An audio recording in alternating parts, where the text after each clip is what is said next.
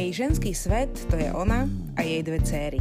S humorom a hlavne bez strachu z tvrdej reality, ktorá tak či tak príde. Marcelin podcast na Rodinka.sk je venovaný všetkým mamám a ich malým následovníčkam.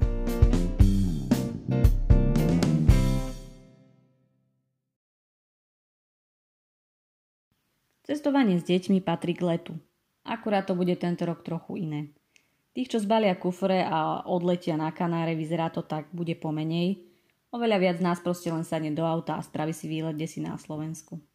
Hlavne teda rodiny s deťmi, ktorým začína najnáročnejšie obdobie v roku.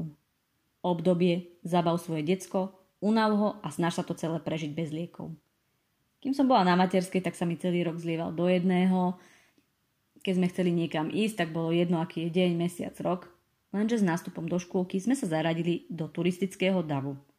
Už nemôžem nadávať, prečo je pred pokladňou na lanovku miliarda ľudí, keďže tá miliarda sme vlastne my. Ja a moje deti sme cestovateľské povahy, milujeme objavovanie a sme zrodené pre dobrodružstvo. Môj muž je typ trpiteľský a snaží sa väčšinu mojich nápadov predýchať. Ja mám samozrejme hrozné nápady, pokiaľ ide o výlety a najhoršie je, že sa dokážem strašne rýchlo nadchnúť a mám aj taký zoznam vytúžených destinácií, tam si zaškrtávam splnené ciele, takže je fakt ťažké sa so mnou logicky, rozumne dohovoriť.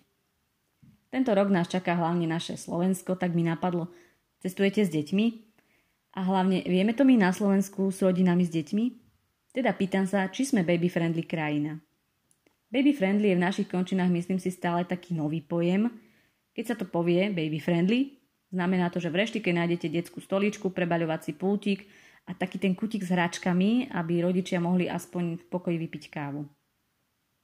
Lenže to pre mňa predstavuje nástrahu číslo 1, nakoľko moje deti sa do hračky za pár sekúnd buchnú a chcú domov. Potom je plač, čašnička sa snaží predstierať milotu, ja sa nesnažím, proste celé zle. Lenže horšie je to s baby-friendly atrakciami ako takými. Ja nevravím, že nie sú ale teda aspoň my cestujeme za každú skoro 200 kilometrov a vždy nás niečo nemilo prekvapí. Napríklad sa vyberieme do akvaparku. Super miesto pre deti, nie? Tie moje sú naspidované 3 dní dopredu, v plavkách aj spia, nafúkovacie rukavy majú miesto vankušov. Jasné, my by sme im to mohli aj nepovedať. Ale to by v deň výletu asi explodovali od vzrušenia.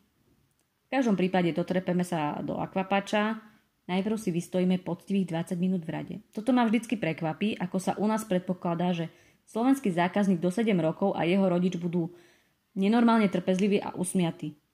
Keď sa konečne dostaneme k brigádnikovi, čo predáva lístky, tak vrčíme a chováme sa ako divé zvery na úteku. Tu chcem naozaj apelovať na prevádzkarov, aby aspoň v hlavnej sezóne vzali pár ľudí navyše a nešikanovali nás chudákov rodičov viac, ako je nevyhnutné. Zaplatíme, ideme dnu a čakáme na kabinky, na sprchy, na neviem čo, aby sme potom zistili, že s malým deckom sa proste na väčšinu atrakcií nedostaneme. Ale však dobre, sú tam detské bazény, nie? Lenže v tých je studená voda, v ktorej sa môžu kúpať akurát tučniaky z Antarktídy. Moje deti ako inak sa najradšej hrajú so mnou. Mami, poď sem, mami, chytaj, vylož ma na šmikačku, mami, špliechajme sa, táto ty choď kľudne na pivo. No ale to už na mňa nejaká osemnástka v tričku s logom akvaparku kričí Mamička, do detského bazéna len deti. Ak sa s nimi chcete pohrať, prosím, nesadať si len stať. Lebo proste už len to mi chýba, aby som sa v tej studenej vode váľala, hej.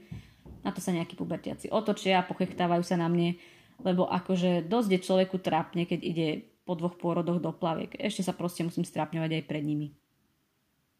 No a potom si moje detiska zmyslia, ako na trúc, že oni chcú ísť na tobogán. Najlepšie je na taký, kde by mal návštevník najprv podpísať, že preberá všetky následky za zdravotnú újmu. Ja ich presvedčím, poďme na menší a potom zas stojíme v rade. Druhá vec, a za tu nikoho neobvinujem, ale dokáže ma to nenormálne rozhodiť, je otázka bezpečnosti. Nie bezpečnosti mojich detí, ale teda samotných atrakcií. Fakt, vždy, vždy, vždy sa bojím, že moje deti niečo rozbijú, zničia, poškodia, že nás pošlu domov s pokutou alebo nám povedia, príďte si to v lete vymaľovať. Napríklad sme boli v Motylej záhrade. Nenormálne pekné miesto. Akurát po 5 de- eh, minútach si moje deti povedali, že dosť bolo opívania a začali sa naháňať.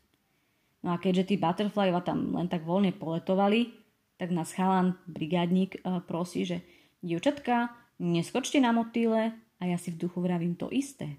A keďže moje deti neustále naťahovali ručiska po tých chudiatách okrídlených, museli sme ísť do takej miestnosti vedľa a potom sme celú prehliadku vlastne stáli pri jednej klietke s korytnačkou.